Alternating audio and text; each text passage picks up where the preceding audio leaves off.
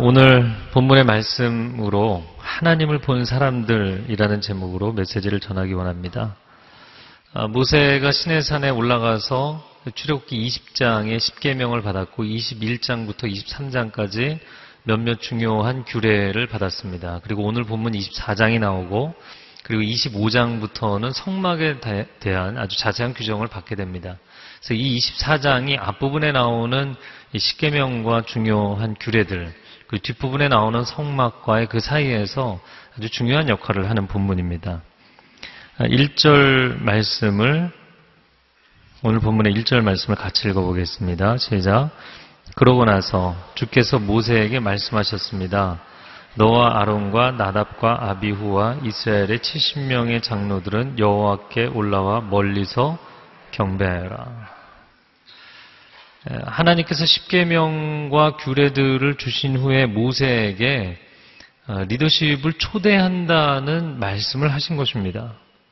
저는 이 일 절 말씀을 보면서 출애굽기 십구 장에서 시내산에 모세에게 올라오라고 하실 때는 백성들이 산에 가까이 다가오면 안 된다. 다가왔다가 그 죄 많은 인생들이 거룩하신 하나님의 임재를 감당하지 못해서 죽을까 봐 죽는 일이 일어나지 않도록 해라. 이렇게 경고를 하셨던 하나님이 왜 이십사 장에 와서 이번에는 지도자들을 가까이 오라고 초대를 하신 것일까?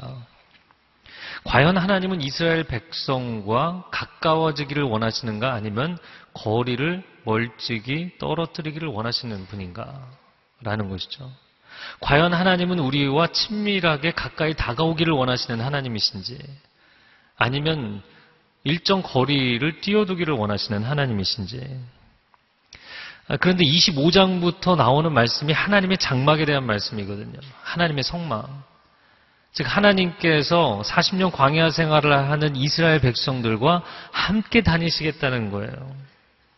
여러분, 한 집에 있는 가족도 요즘 캠핑 많이 하잖아요. 캠핑을 하면서 얼마나 친밀함을 느낍니까? 근데 하나님께서 하루 이틀도 아니고 사십 년을 그들과 같이 캠핑을 하신 거예요. 그러니까 엄청난 그 하나님이 그들과 가까워지기를 원하시는 그 마음의 표현인 것이죠. 레위기 이십육 장 십일 절 십이 절 말씀 같이 읽겠습니다. 내가 너희와 함께 거할 것이며 내가 너희를 싫어하지 않을 것이다. 내가 너희와 함께 행할 것이며 너희 하나님이 될 것이며 너희는 내 백성이 될 것이다. 에덴 동산의 문이 닫힌 이후로 하나님은 이 멀어진 사람과의 관계가 다시금 가까워지기를 늘 간절히 원하셨죠. 그러나 문제는 빛과 어둠이 함께할 수 없다는 것이 문제입니다. 선과 악이 공존할 수 없고 참과 거짓이 뒤섞일 수가 없는 것이 문제예요. 하나님은 우리에게 가까이 다가오기를 원하시지만 문제는 사람이 하나님의 임재를 감당할 준비가 안 돼 있다는 것입니다.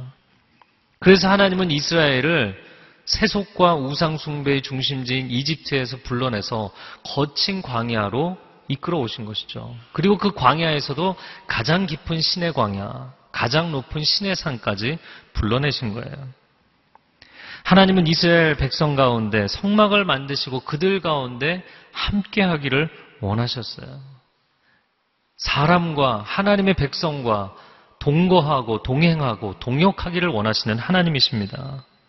그러나 그들이 죄의 문제를 온전하게 다루지 못한다면, 거룩과 순결을 준비하지 못한다면 하나님의 임재를 담아낼 수는 없는 것이죠. 그 하나님의 임재를 어떻게 맞이하는가에 관한 문제를 아주 잘 설명한 책이 있습니다. 이천삼 년도 베스트셀러였는데요. 다윗의 장막이라는 책입니다. 예배에 관한 책 중에서는 아주 아주 중요한 책입니다. 근데 예배의 장막에서 그런 다윗의 장막이라는 책입니다. 이 다윗의 장막에서 이런 얘기를 하죠. 하나님의 임재는 하나님의 영광을 나타내는데, 그 하나님의 영광이라는 단어, 카보드라는 단어는 원래 무겁다라는 뜻이거든요. 무게. 모든 존재는 존재의 무게감을 가지고 있죠. 여기 만약에 담임 목사님 걸어 들어오신다면, 대통령이 걸어 들어온다면 그 사람이 존재가 갖는 무게감이 있죠. 근데 어린아이 하나가 풍선을 들고 뛰어 들어온다면 분위기가 밝아지고 가벼워지겠죠. 그래서 각 사람은 각 사람의 존재가 갖고 있는 무게감이 있다는 것입니다. 근데 하나님은 엄청난 무게를 가지신 분이시기 때문에 그분의 임재를 감당할 수 있는 지상의 존재가 없어요. 그럼 어떻게 준비를 해야 될 것인가? 그러면서 한 가지 이런 일화를 듭니다. 본인의 친구가 상당히 육중하고 체중이 많이 나가는 친구가 있어요. 제가 예전에 그 밴쿠버에서 그 아틀란타로 큐티 세미나를 하러 갈 때 비행기를 타고 돌아오는 길에 굉장히 힘들었던 적이 있어요.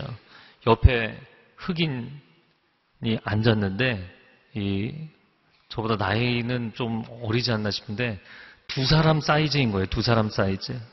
근데 이분이 아이폰으로 음악을 들으면서 몸을 흔드는 거예요. 계속.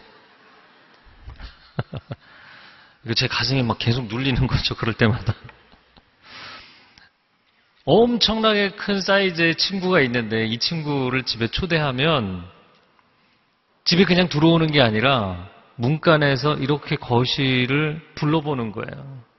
지난번에 왔을 때 내 무게를 감당할 수 있는 의자가 없어서 나도 난처하고 주인도 난처했는데 내 친구도 난처했는데 내 무게를 감당할 수 있는 가구를 준비를 했는가 이렇게 훅 둘러보는 거예요. 그 준비가 안 돼 있으면 아무리 도로라고 얘기를 해도 손사래를 치며 떠난다는 것이죠. 우리는 하나님께 하나님 내게 오십시오.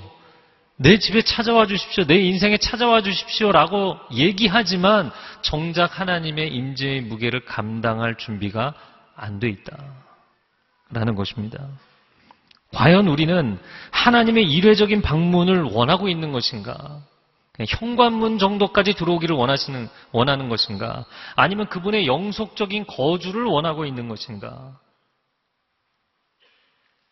여전히 세속적인 취미생활을 유지하면서도 그러면서도 하나님이 내 인생에 찾아와 주시기를 원한다고 이야기하고 있지 않은가? 여전히 하나님보다 더 사랑하는 것이 있어서 물질을 사랑하고 세상을 사랑하고 다른 어떤 존재를 사랑하고 아니 나 자신이 우상이 되어 있는데도 하나님 그래도 하나님이 옆에 함께 계시면 좋겠습니다 라고 이야기하지 않는가? 여전히 내가 내 집에서 결정권자라고 주장하면서 내가 모든 것을 마음대로 판단하고 결정하면서도 하나님도 우리 집에 문간방이라도 들어와 계시면 좋겠다고 이야기하고 있지 않은가? 여러분 그런 상태로는 하나님이 내 인생에 우리 가정에 영속적인 지속적인 거주를 하실 수는 없다는 거예요. 손님으로 일시적인 방문을 할 수는 있을지 모르겠지만 영속적인 거주는 불가능합니다. 도대체 왜 하나님 나와 동행해 주시지 않습니까? 왜 하나님 내게 친밀하게 다가와 주시지 않습니까? 왜 저들에게 베풀어 주신 은혜를 저에게는 경험시켜 주시지 않습니까? 라는 질문을 기도 가운데 할 때가 많이 있습니다. 그러나 사실 그 질문은 하나님이 우리에게 던지고 싶으신 질문이죠. 그리고 우리를 향한 하나님의 안타까운 마음입니다. 제가 주례를 많이 하다 보니까 이제 결혼 전에도 커플들 주례를 하고 결혼하고 나서 이제 살아가면서도 이제 상담을 합니다. 만나 상담을 하면서 느끼는 것은 그렇게 서로가 사랑해서 같이 살고 싶어서 결혼을 했는데 실제 뚜껑을 열어보니까 같이 살 준비가 전혀 안 돼 있었구나. 이제 이거를 깨닫는 것이죠. 네, 전혀 반응들이 없으시네요. 서로를 받아들일 준비가 함께 거주할 준비가 안 돼 있었구나. 집도 장만했어요. 가구와 가전제품과 살림살이도 다 장만했어요. 겉으로 보기엔 멀쩡해 보이죠. 그러나 서로를 받아들일 마음의 준비가 되어 있지 않은 너무나 이기적이고 교만하고 상대를 비난하고 비인격적이 되기도 하고 거짓되고 깨어져 있는 여러분 우리는 우리 자신의 상태를 너무나 잘 모르고 있어요. 그리고는 하나님을 일방적으로 원망하는 것이죠. 왜 하나님 내게 친밀하게 다가오시지 않습니까? 왜 하나님 나와는 친밀하게 동행해 주시지 않습니까? 하나님이 원하시죠.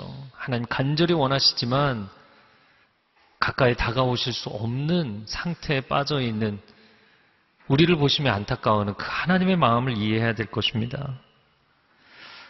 사월입니다. 벚꽃과 진달래가 만발해 있는 오늘 비도 오지 않고 날씨도 좋고요. 얼마나 좋은지 모르겠습니다. 함께 더불어 살아가는 세상을 위해서 오늘 우리가 차 없는 날을 정했는데요. 좋으신가요? 네라고 대답을 해야 될 것 같은데 너무 긍정적으로 대답했다가는 계속될까 봐 걱정하시는 것 같아요.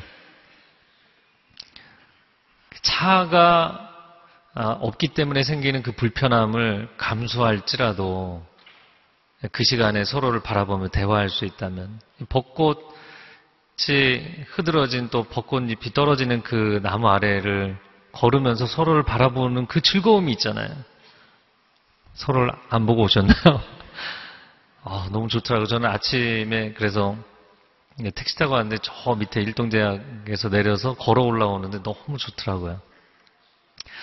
차를 가지고 오지 않는 이 불편함, 이 불편함을 감수할지라도 우리 가운데 대화의 꽃이 필 수 있다면, 서로의 친밀함의 기쁨이 우리 안에 충만해질 수 있다면, 또 이 동네에 있는 분들에게도 좀 평화로운 주일이 하루라도 임할 수 있다면, 함께 더불어 살아가는 세상의 아름다움이 이런 데 있는 것이죠. 하나님의 마음도 마찬가지입니다. 조금의 불편함을 감수할지라도 하나님 앞에 전심으로 나와서 그분과 친밀해지기를 원하시는 마음이 있는 거죠. 여러분, 이제 사월입니다. 날씨가 굉장히 많이 따뜻해졌습니다. 겨우내 추웠기 때문에 그동안 나오시기가 어려웠지만 이제 사월이 되니까 날씨도 너무나 좋고 아침에 해도 빨리 뜨고요. 새벽 예배 나오기가 딱 좋은 딱 좋은 사월이 되었습니다. 주중 예배를 나오시기도 아주 좋은 계절이 되었어요. 주일 예배는 기본이고 임직훈련은 필수로 하시는 것이지만, 저는 여러분이 월요일부터 금요일까지 주중 예배 가운데 마음을 정하고, 주중 예배는 사실 내가 하나님이 좋아서, 예배가 좋아서 그냥 마음껏 찬양하고 싶고 마음껏 기도하고 싶어서 나오는 예배거든요. 의무감으로 만나는 하나님과의 관계, 그 이상을 넘어설 수 있기를 바랍니다. 그것이 하나님이 여러분에게 원하시는 마음이죠. 오늘 본문의 이 절 말씀에 그러나 모세만 나 여호와에게 가까이 오고 다른 사람들은 가까이 와서는 안 된다. 백성들이 함께 올라와서는 안 된다. 그래서 저는 일 절과 이 절을 보면서 올라와라, 리더십 절까지 하나님의 임재의 그 거룩한 산에 올라오라는 것은 파격적인 초대였어요. 근데 파격적인 초대를 해놓으시고 나서는 근데 가까이 오진 마라. 마치 영화나 드라마에 보면 이런 거 많이 나오잖아요. 사랑하는데 가까이 할 수 없어요. 네, 저 혼자 즐거워하네요. 근데 이런 설정이 제일 불행한 설정이잖아요. 여러분, 하나님의 마음이 어떨까요? 내가 그분과 가까이 하고 싶은 것보다 하나님은 정말 우리랑 너무나 가까이 하고 싶으신 거예요. 근데 우리가 준비가 안 돼 있기 때문에 매우 천천히 준비를 시켜가시며 진도를 어, 진행시켜 가시는 것이죠. 자, 오늘 본문의 두 번째 부분 삼 절과 사 절 말씀을 같이 읽겠습니다. 시작. 모세는 백성들에게 가서 여호와의 모든 말씀과 율법을 전했습니다. 그들은 한 목소리로 대답했습니다. 여호와께서 말씀하신 모든 것대로 우리가 하겠습니다. 그러자 모세는 여호와께서 말씀하신 모든 것을 기록했습니다. 모세는 다음 날 아침 일찍 일어나 산자락에 제단을 쌓고 이스라엘의 열두 지파를 나타내는 돌기둥 열두 개를 세워놓았습니다.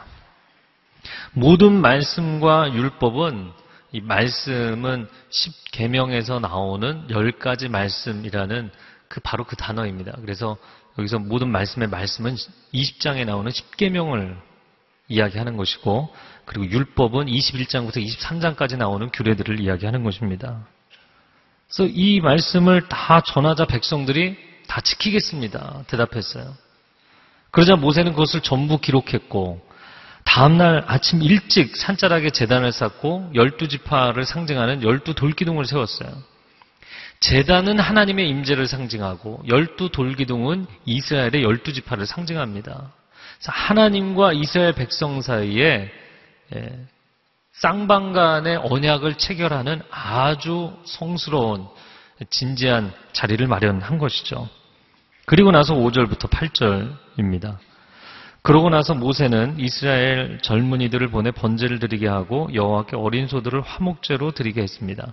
모세는 그 피의 절반을 가져다 대접에 담고 남은 절반은 제단에 뿌렸습니다. 그러고 나서 모세는 언약책을 가져와 백성들에게 읽어주었습니다.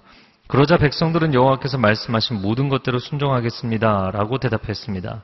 또 모세는 피를 가져다가 백성들에게 뿌리며 이것은 여호와께서 이 모든 말씀에 따라 너희와 세우신 언약의 피다 라고 말했습니다. 이스라엘에 구별된 청년들을 보내서 번제, 하나님 앞에 제물 전체를 태워서 올려드리는 향기로운 제물, 제사를 드리고, 그리고 화목제, 이 화목제는 하나님 앞에 제사를 드리고 나서 이 fellowship offering이 화목제입니다. 그래서 교제를 위한 제사죠. 그 제사에 참여하는 사람들이 그 제물을 나눠서 같이 먹고 교제하는 화목제를 드렸다. 그리고 제물의 피 절반은 번제단에, 제단에 부었고 절반은 대접에 담았다. 그리고는 기록한 언약책을 가져와서 백성들에게 그 전날 낭독했는데 또 재차 낭독을 하고 다시 백성들에게 확답을 받아냅니다. 그리고 나서 팔 절 말씀해 보면 피를 가져다가 백성들에게 뿌렸다라고 돼 있어요. 여러분, 백성들의 숫자가 육십만, 장정만 육십만인데 그 많은 사람들에게 피를 뿌렸어요. 어, 그럼 그 피가 어디에 있었나? 대접에 있었죠. 육 절 말씀해 보면 대접에 남은 절반, 피의 절반을 대접에 담았어요. 그런데 우리말 성경에는 단수로 되어 있지만 원어상으로는 복수입니다. 그래서 여러 그릇에 담은 거예요. 여러 그릇에 담아서 물론 모든 이스라엘 백성들에게 다 뿌릴 수는 없었겠지만 확 뿌린 거죠. 이 장면이 굉장히 시각적으로도 그렇고 영적으로도 강렬한 의미를 가지고 있습니다. 첫 번째는 피로 맺은 언약은 목숨을 걸고 지켜야 하는 언약이기 때문에 그렇습니다. 이 언약이라는 단어가 히브리어로는 브리트라는 단어인데 이 단어의 원뜻은 쪼개다라는 뜻이에요. 그래서 중근동의 사람들, 또 이스라엘 백성들을 포함해서 그들은 약속을 할 때 음, 아, 음식이 아니군요. 동물을, 산 동물을 반으로 쪼개서 놓고 약속을 하는 거예요. 만약에 이 약속을 파기하는 사람은 이 짐승이 쪼개져서 죽은 것처럼 목숨을 내놔야 된다. 그러니까 목숨 걸고 약속을 하는 거죠. 아, 실로 성경은 이렇게 선언을 합니다. 로마서 육 장 이십삼 절 말씀에 죄의 대가는 죽음이다. 죄의 삭은 사망이요. 인간이 하나님과의 관계에 있어서 하나님을 하나님으로 인정하고 하나님의 말씀을 지켜야 되는 그 기본 약속을 어겨버리면, 죄를 지으면 생명을 대가로 지불해야 되는 것이죠. 인간의 가장 큰 죄가 있다면 그것은 하나님을 하나님으로 인정하지 않는 죄입니다. 결국 그 죄로 인하여서 이 언약은 파기가 되었고 하나님과의 관계는 절연이 되었고 그리고 인간은 죽을 수밖에 없는 존재가 되었어요. 육신뿐만 아니라 영혼도 영원한 죽음에 들어갈 수밖에 없는 존재가 되었습니다. 그런데 저는 오늘 이 말씀을 묵상하면서 놀라운 것이, 여러분, 제단에 피 절반 뿌렸잖아요. 그리고 절반은 백성들에게 뿌렸잖아요. 그러니까 이 쌍무적인 쌍방향의 언약을 맺은 하나님과 이스라엘 백성들이 양쪽 다 이 약속을 어기면 죽는 거예요. 하나님께서 백성들에게 그렇게 말씀하고 계시는 거예요. 너희 약속을 어기면 죽는다. 그럼 절대로 어기지 말라는 뜻이죠. 그런데 이 약속 어기면 죽는다. 그것을 날마다 인간이 죄를 지을 때마다 피, 양의 피를 흘리면서 사실 인간이 끊임없이 반복함에도 불구하고 인간은 감당할 능력이 없는 거예요. 그 거룩의 기준을 온전히 지키지 못했어요. 그런데 하나님께서는 이 약속 어기면 죽는다라고 백성과 언약을 맺으시면서 하나님께서 목숨을 걸 준비를 하고 계셨던 것이죠. 그 어린 양, 그 아들 예수 그리스도의 피로 우리의 죄를 다 사하시고 사망 가운데 처해 있는 우리를 생명으로 이끌어 내신 줄로 믿습니다. 그래서 너 이거 안 되면, 못 지키면 너 죽는다 얘기하셨지만 사실은 그 말씀을 하시면서 그분이 죽음을 각오하고 계셨다라는 것이에요. 그러므로 오늘 우리가 이렇게 예배드릴 수 있는 것, 하나님의 임재 가운데 나아갈 수 있는 것, 주 예수 그리스도의 이름에 의지하여서 하나님 아버지께 기도할 수 있는 것, 마음껏 찬양할 수 있는 것, 이 놀라운 영적인 특혜를 누리고 있는 것은 하나님과 우리의 관계에 있어서 우리가 목숨을 걸었기 때문이 아니에요. 하나님이 목숨을 거셨기 때문인 것이죠. 레위기 십칠 장 십일 절 말씀 같이 읽겠습니다. 시작. 이는 육체의 생명이 피해 있기 때문에 내가 너희를 위해 제단에서 속죄를 하는 용도로 주었던 것이 바로 피다. 이는 피가 생명을 속하는 것이기 때문이다. 죄는 생명을 대가로 요구한다. 죄의 삭은 사망이다. 그렇기 때문에 죄를 지은 죄인은 생명을 내놓을 수밖에 없는 상황인데, 그 생명을 어떻게 다시 되돌릴 수 있는가? 그것은 죄의 문제를 해결해야 생명을 회복할 수 있잖아요. 그런데 그 죄를 해결할 수 있는 유일한 방법은 피 흘림밖에 없다는 것이에요. 생명은 생명보다 valuable한, 생명보다 가치 있는 것이 없기 때문에 생명을 얻으려면 생명을 대가로 지불해야 돼요. 근데 그 생명이 피에 있기 때문에 피 흘림의 제사 제도가 시작된 것입니다. 그리고 이스라엘 백성들이 죄를 지을 때마다 끊임없이 양들이 피를 흘린 것이죠. 그러나 궁극적으로 하나님의 아들 예수 그리스도께서, 어린 양 예수 그리스도께서 십자가 위에서 피를 흘리심으로 단번에 우리 모두의 죄를 사하시는 제사를 지내신 줄로 믿습니다. 그러므로 이제는 우리가 자유케 된 것이죠. 오늘 모세가 하나님께로부터 받은 이 십계명과 규례의 말씀들을 백성들에게 여러분 반드시 지키셔야 됩니다. 강조하고 또 강조했어요. 전날 구두로 얘기한 것을 확답을 받았는데 다음날 불러서 기록한 것을 다시 낭독하고 재차 확답을 받고, 피까지 뿌려서 이거는 언약의 피다, 목숨 걸고 지켜야 된다, 끊임없이 강조했어요. 왜 그랬는가? 그것은 하나님의 마음을 그가 반영한 것이기 때문입니다. 하나님은 이스라엘 백성이, 하나님의 백성인 우리가 이 언약의 말씀을 목숨과 같이 지키기를 원하시고 계신 것이죠. 직장에서도 보면 원칙에 철저한 상사들이 있잖아요. 물론 같이 일하는 사람들은 쉽지는 않죠. 그러나 조직의, 어떤 조직의 리더들이 원칙주의자인 경우에 두 가지 케이스가, 두 가지 상황이 일어난다고 보입니다. 한 가지 경우는 조직이 숨을 쉴 수 없이 답답해지는 경우예요. 융통성이 너무 없다 보니까 그냥 법을 위한 법, 규칙을 위한 규칙, 과정을 위한 과정이 되다 보니까 융통성도 없고 사람들의 자발성도 사라지게 되는 것이죠.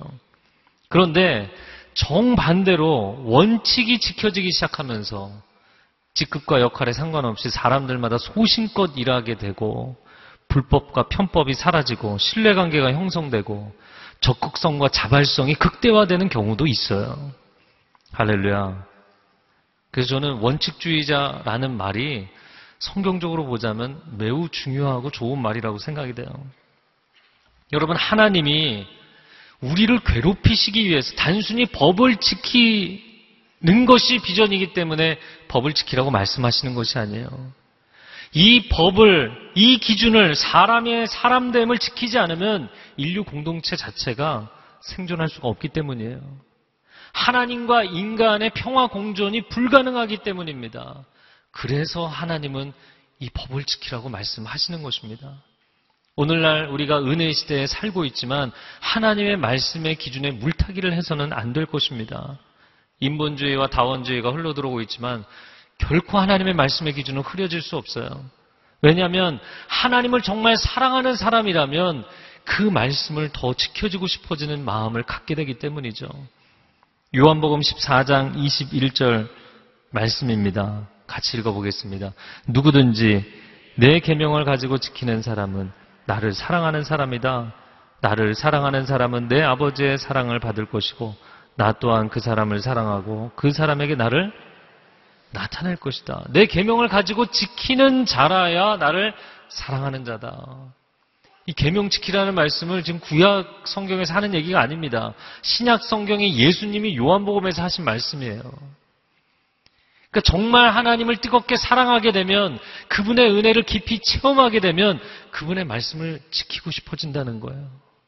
근데 오늘날 우리가 은혜 시대를 이야기하면서 하나님 좋으신 하나님인데, 하나님 은혜가 많으신 하나님인데, 그러면서 기준을 허물기 시작하고 있어요. 그것은 하나님을 사랑하는 것이 아니라 세상의 가치관을, 세상의 관점을 사랑하는 것이에요. 자, 오늘 본문의 마지막 부분입니다. 구 절부터 십일 절 같이 읽어보겠습니다. 모세와 아론, 나답과 아비후, 이스라엘의 칠십 명의 장로들은 올라가 이스라엘의 하나님을 보았습니다. 그분의 발 아래에는 하늘처럼 맑은 사파이어로 된 바닥 같은 것이 깔려 있었습니다. 그러나 하나님께서는 이스라엘 백성들의 지도자들에게 손을 대지 않으셨습니다. 그들은 하나님을 보기도 했고 먹고 마시기도 했습니다. 모세와 아론을 포함해서 총 일흔네 명의 지도자가 올라갔어요. 저는 이 장면이 놀라운 것이, 하나님을 보았는데 죽지 않았다. 게다가 그 앞에서 하나님께 방금 전에 화목제를 드렸는데 화목제물을 나눠서 먹고 마시는, 하나님과 식탁의 교제를 나누는 식탁 공동체를 형성하는 그런 장면입니다. 아마도 인류가 에덴 동산 이후에 이렇게 집단적으로 하나님의 임재에 깊이 들어가는 장면은 처음일 것입니다. 굉장히 주목할 만한 사건이고 장면입니다. 그래서 여기서 질문하고 싶은 것은, 어떻게 이 사람들이 그 거룩한 하나님의 임재 가운데 들어가는데 죽지 않았는가? 불타는 하나님의 두 눈동자를 보고 어떻게 살아남았는가? 이런 것이죠. 물론 본문에는 하나님의 어, 눈이라든지 하나님의 얼굴이라는 표현은 나오지 않습니다. 오히려 오늘 본문은 그냥 액면 그대로 하나님을 보았다 이렇게 돼 있어요. 그래서 어떤 신학자들은 이게 감당이 안 돼서 그냥 환상 가운데 보았을 것이다 이렇게 해석한 사람도 있어요. 근데 본문은 그렇게 얘기하고 있지 않아요. 하나님을 보았다고 두 번이나 얘기했어요. 십 절에 이스라엘의 하나님을 보았다. 십일 절 하반절에도 그들은 하나님을 보기도 했다. 그런데 발 아래에, 발 아래에 오늘 보면 하늘처럼 맑은 사파이어로 된 바닥 같은 것이 깔려 있었다. 그 위는 설명조차 못했고요. 예, 감히 쳐다도 보지 못한 것 같아요. 그 발 아래에 하늘과 같이 맑은 사파이어, 청옥으로 되어 있는 바닥 같은 것이 깔려 있었다. 산 위에 올라갔으니까 그 위에 하늘이 있잖아요. 근데 하나님 발 아래 또 하늘이 있는 거예요. 그러니까 하나님은 온 우주 만물의 그 위에 계신 분이잖아요. 하나님의 존재를 보니까 하나님의 발 아래 하늘이 있는 그런 장면으로 하나님을 대면한 것입니다. 하나님을 보았다. 근데 성경에서 오늘 본문은 정말 독특한 본문이지만, 하나님의 임재를 표현할 때 대부분 많이 사용하는 표현은 하나님의 얼굴, 하나님의 옷자락, 하나님의 손, 하나님 앞, 이런 표현들을 사용합니다. 그래서 하나님의 얼굴, 히브리어로는 뭐 브니엘이잖아요. 그런데 라틴어로는 코람데오입니다. 아마 많이 들어보셨을 거예요. The face of God, 하나님의 얼굴이라는 뜻이에요. 하나님의 얼굴을 바라봅니다. 하나님의 얼굴을 내게로 향해 드십니다. 이런 표현이죠. 히브리어로는 성경에 정말 많이 나오는 표현이 리프네 아도나이라는 표현이에요. 이것이 하나님 앞에, 하나님 존전에, 이런 표현으로 많이 번역이 되어 있습니다. 그러나 직역하자면 리프네 아도나이는 in the eyes of the Lord, 주님의 두 눈에, 이런 표현이에요. 주님이 불꽃 같은 눈동자로 우리를 보고 계시다는 거예요. 창세기 일 장부터 나오죠. 하나님이 보시기에 좋았더라. 하나님이 보시기에, 하나님 보시기에. 이 표현이 전부 리프네 아도나이입니다. 그래서 성경에 가장 많이 나오는 표현이 사실 리프네 아도나이 라고 할 수 있어요. 그런데 내가 하나님의 얼굴을 대면한다? 불꽃 같은 눈동자로 보고 계신데, 그리고 하나님이 나를 바라보신다? 하나님의 시선이 내게 머물러 있다. 여러분, 이게 반가운가요? 아니면 두려운가요? 경험이 없으셔서 모르시나요? 아, 결론적으로 얘기하자면 둘 다입니다. 둘 다예요. 내가 그 누구에게도 말할 수 없는 깊은 고통 가운데 어두운 방에 홀로 쓰러져서 신음하고 있을 때 그 작은 신음소리에도 응답하시는 하나님, 내가 새벽 날개치며 저 바다 끝에 가서 거할지라도, 음부에 내 자리를 펼치라도 그곳까지 찾아오셔서 나를 건지시는 하나님, 할렐루야. 한 번도 나를 향한 그분의 시선을 떼실 수 없는 나의 하나님, 은혜의 하나님, 사랑의 하나님이시죠. 그러나 하나님의 시선은 또한 매우 두려운 것이기도 합니다. 정반대로 내가 뒤돌아서서 혼자 죄를 짓고 있을 때, 그때도 하나님 보고 계세요. 내 마음 가운데 내가 구체적으로 어떤 말이나 행동으로 죄를 짓지 않았어도 내 마음의 미움과 시기와 질투, 저주와 폭력과 음란과 거짓과 어두움이 일어날 때 이걸 겉으로 표현하지 않았기 때문에 그 누구도 몰라볼지라도 하나님은 당신 안에 일어난 감정과 생각의 흐름까지도 다 보고 계세요. 다 알고 계세요. 하나님의 빛 앞에 드러나지 않을 것이 없고 감출 것이 없습니다. 하나님의 시선에는 사각지대가 없습니다. 우리를 속속들이 다 알고 계세요. 다 보고 계세요. 그렇기 때문에 그분의 얼굴을 바라본다는 것은, 그분을 바라본다는 것은 죄인들에게는 두려운 것이고 자녀들에게는 한없는 은혜가 되는 것이죠. 이 긴장관계를 하나님은 넘어서고 싶으신 거예요. 이걸 어떻게 설명할까?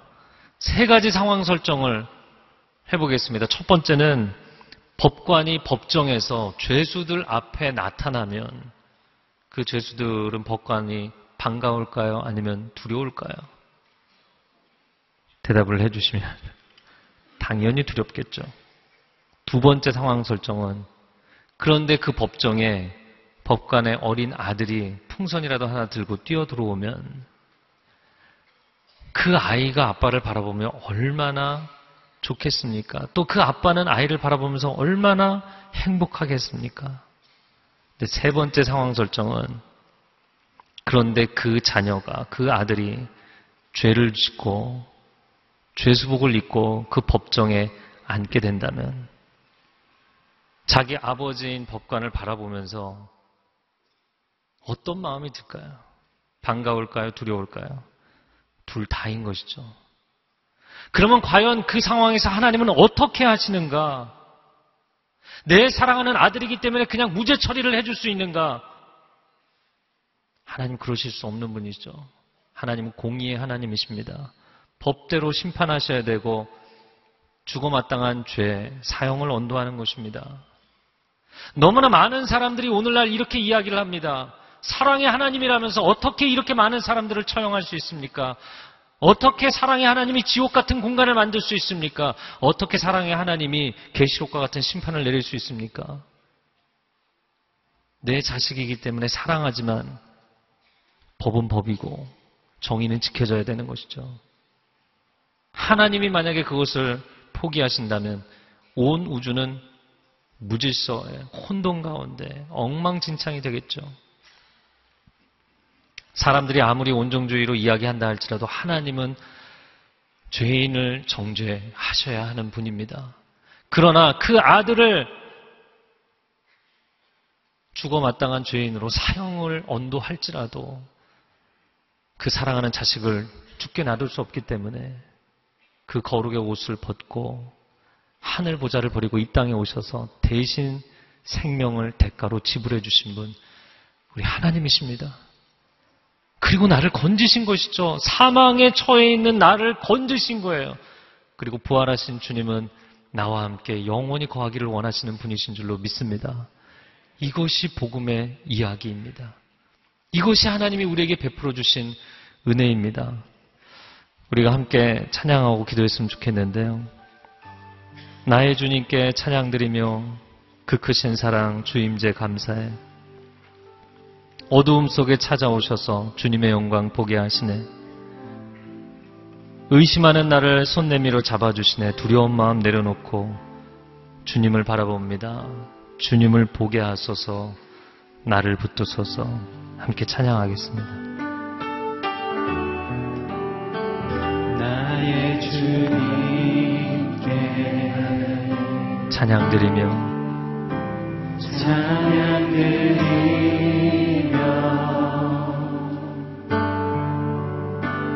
그 크신 사랑 주님 제 감사해. 어두운 속에 찾아오셔서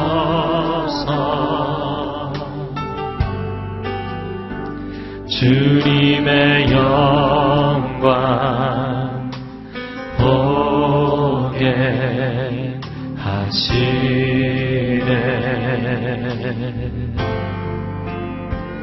의심하는 나를 손 내밀어 잡아주시네. 두려움만 내려놓고 주 바라봅니다. 주님을 보게 하소서, 나를 붙드소서. 내 뜻과 내 생각 내려놓고 주님 앞에 나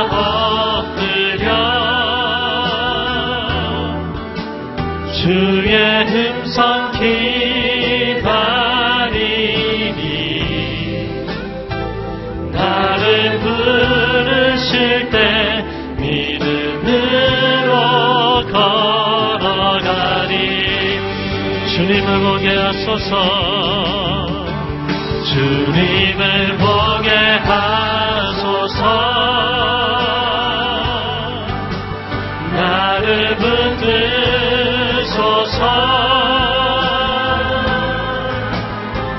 내 뜻과 내 생각 내려놓고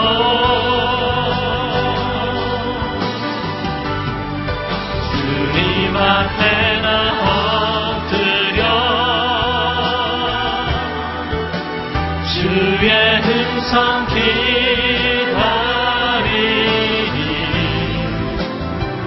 나를 부르실 때 믿음으로 걸어가리.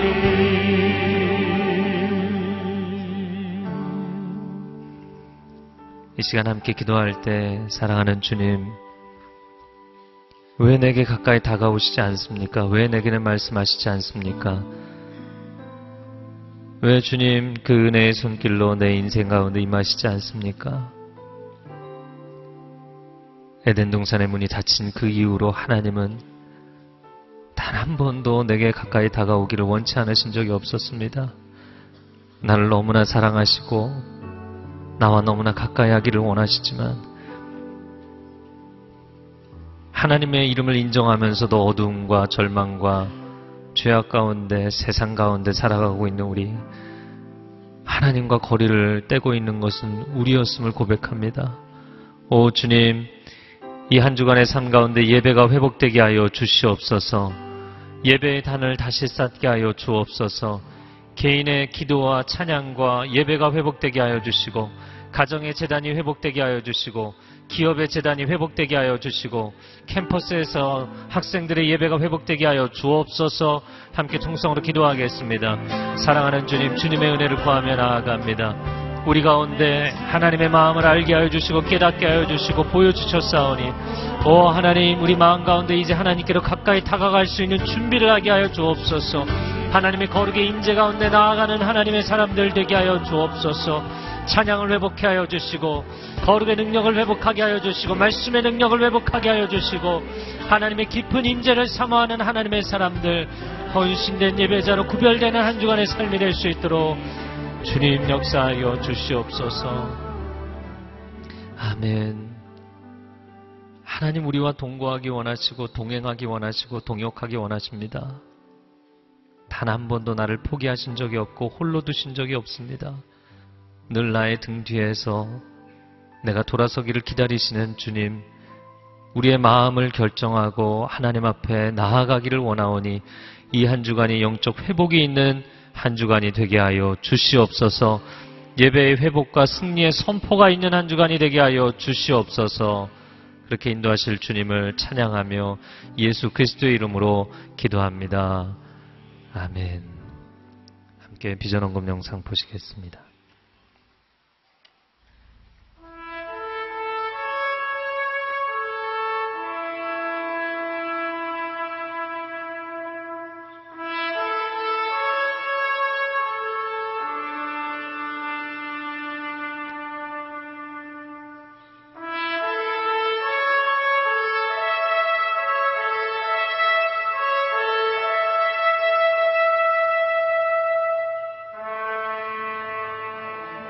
혼자 있다는 그런 소외감과 좀 그런 외로움이 좀 많이 있는 것 같습니다. 그래서 군 생활이 많이 힘든 요인이 되는 것 같은데, 어, 그럴 때 이제 기도하고 또 주님 말씀 읽을 때 좀 주님이 나와 함께 계시다는, 혼자가 아니라는 그 느낌? 그것 때문에 더 주님께 의지할 수 있는 것 같고. 양육, 양육이 제일 없었던 것 같아요. 그래서 신앙적으로 낮은 애들도 나와가지고 이렇게 같이 양육하고 집사님도 이끌어주셔서 이렇게 나갔을 때, 예배가 뭔지 모르지만 나와서 말씀 듣고 이렇게 조금이라도 쪽보금이라도 나눠줬을 때 신호들에게 더 좋은 영향을 끼치면 군대에서 하나님 만날 수 있는 기회가 더 커지지 않을까.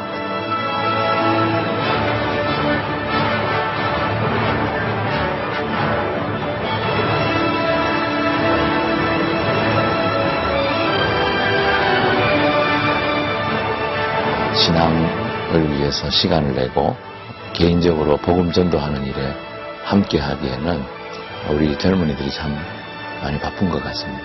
그래서 짧은 시간에 복음의 핵심을 전하고, 또 짧은 시간에 양육의 기본 과정들을 교육할 수 있는 그런 방법으로 가야 할 것 같고, 또 이 한 영혼에 대한 꾸준한 관심, 계속해서 전역할 때까지 이렇게 마음을 열고 서로 대화하고 기도하고 또 영적인 파트너십을 유지하는, 이것이 가장 현실적인 방법이 아닌가 이런 생각합니다.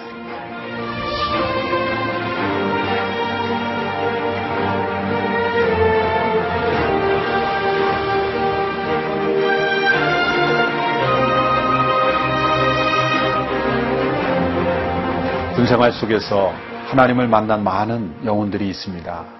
외롭고 힘들고 견디기 어려운 모든 상황 속에서 마음이 가난해지고 또 하나님을 의지하게 되는 그런 하나님의 축복의 통로가 될 수 있는 것입니다. 자녀를 군에 보낸 많은 부모님들, 특별히 기도하는 부모님들은 군생활을 통해서 자녀가 더욱 하나님 앞에 가까이 나가기를 간절히 소원하고 있습니다.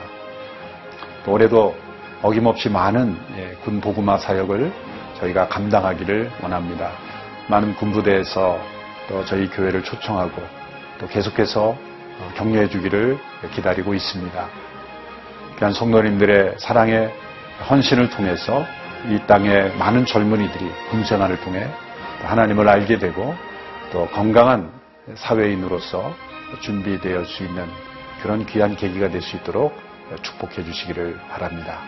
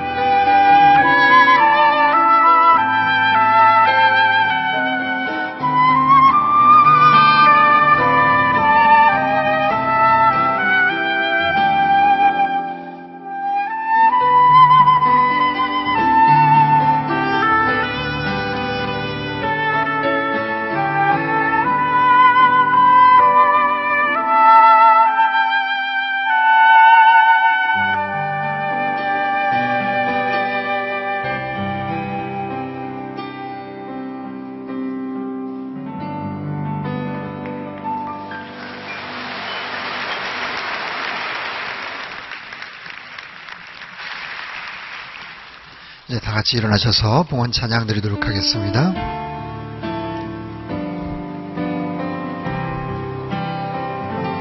주님 내가 여기 있사오니 나를 보내소서. 나의 맘 나의 몸 주께 드리오니 주 받으옵소서. 주님 내 여기 있사오니 나를 써주소서. 가진 것 모두 다 주께 드리오니 주 받으옵소서. 할렐루야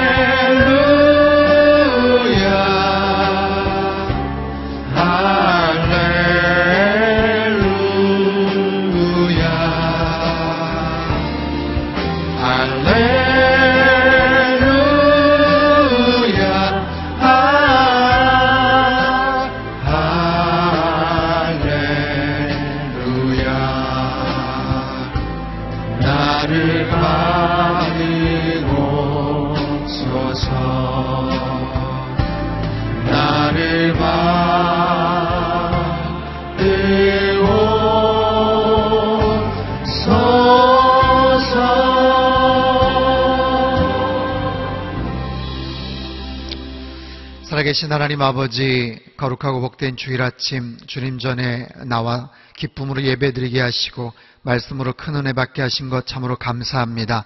하나님 간절히 비옵나니 저희들 언제나 하나님의 임재를 사모하며 살게 하시고 하나님의 그 영광의 무게를 감당할 수 있는 거룩한 인생 되게 축복하여 주시옵소서.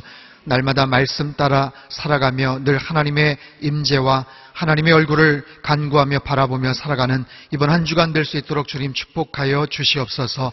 정성껏 구별하여 예물 드린 모든 손길들 혹은 십일조로 감사헌금으로 비전헌금으로 선교헌금으로 하나님 앞에 올려드린 그 모든 손길들, 그들의 가정과 사역과 일터와 건강과 그들의 모든 자녀들의 앞길 가운데 한량없는 복으로 함께하여 주시고 그 예물 쓰여지는 모든 곳에 하나님의 영광이 힘있게 확장되게 주님 축복하여 주시옵소서. 이제는 우리 주 예수 그리스도의 크신 은혜와 하나님 아버지의 그 놀라우신 사랑하심과 성령님의 감동, 감화, 교제, 교통, 충만케 하심의 역사가 날마다 하나님 말씀 앞에 엎드리며 주님의 영광을 바라보며 하나님 앞에 늘 동행하며 승리하기를 소망하는 이 자리에 모인 모든 사랑하는 주의 백성들 머리머리 위에와 지금도 전 세계 곳곳에서 목숨 걸고 귀한 복음 증거하시는 모든 선교사님들, 그들의 가정과 사역 위에와 우리 조국 대한민국과 저 북녘 땅과 온 열방 위에 이제로부터 영원토록 함께 하시기를 간절히 축원하옵나이다. 아멘.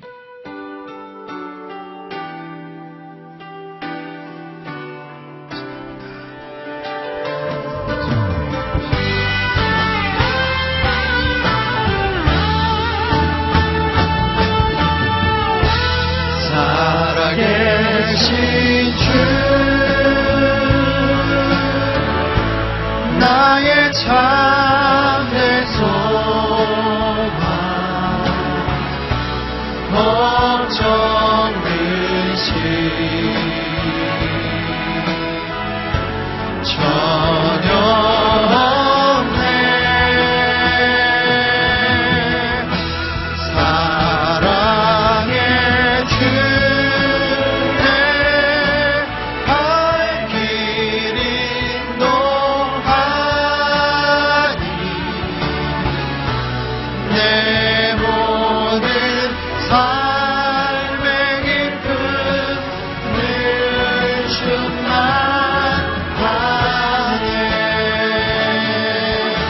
할렐루야. 살아계신 하나님께 감사 영광의 박수 올려드리겠습니다.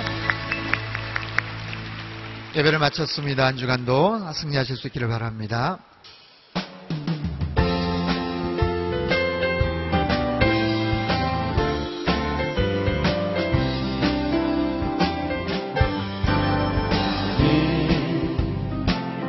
당장 넘어가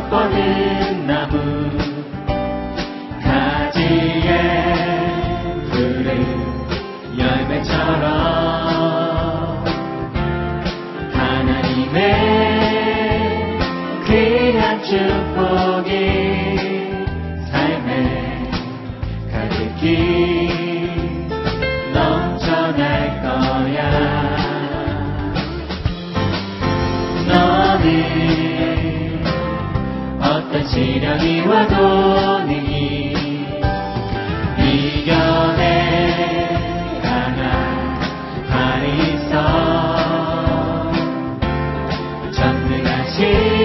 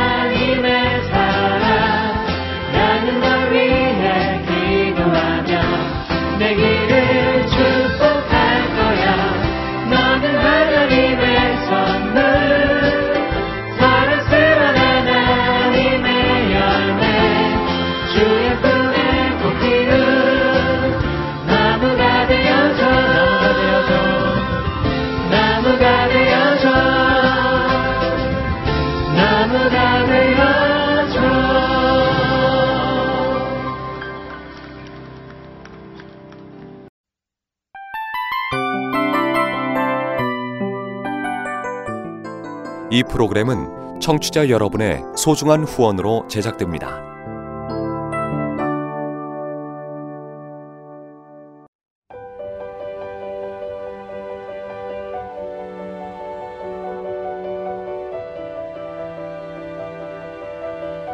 세상에는 수많은 교회들이 있지만 더 깊이 있는 말씀 강해를 찾기 위해 크기로만 교회를 선정하지 않습니다. 보다 좋은 영적 콘텐츠를 더 많이 나누기 위해 방송비를 받지 않습니다. 일 년 삼백육십오 일 복음만 전하고 싶어서 우리는 광고를 하지 않습니다. 온누리의 복음을 땅끝까지 씨지엔 티비와 함께 땅끝 선교사가 되어주세요.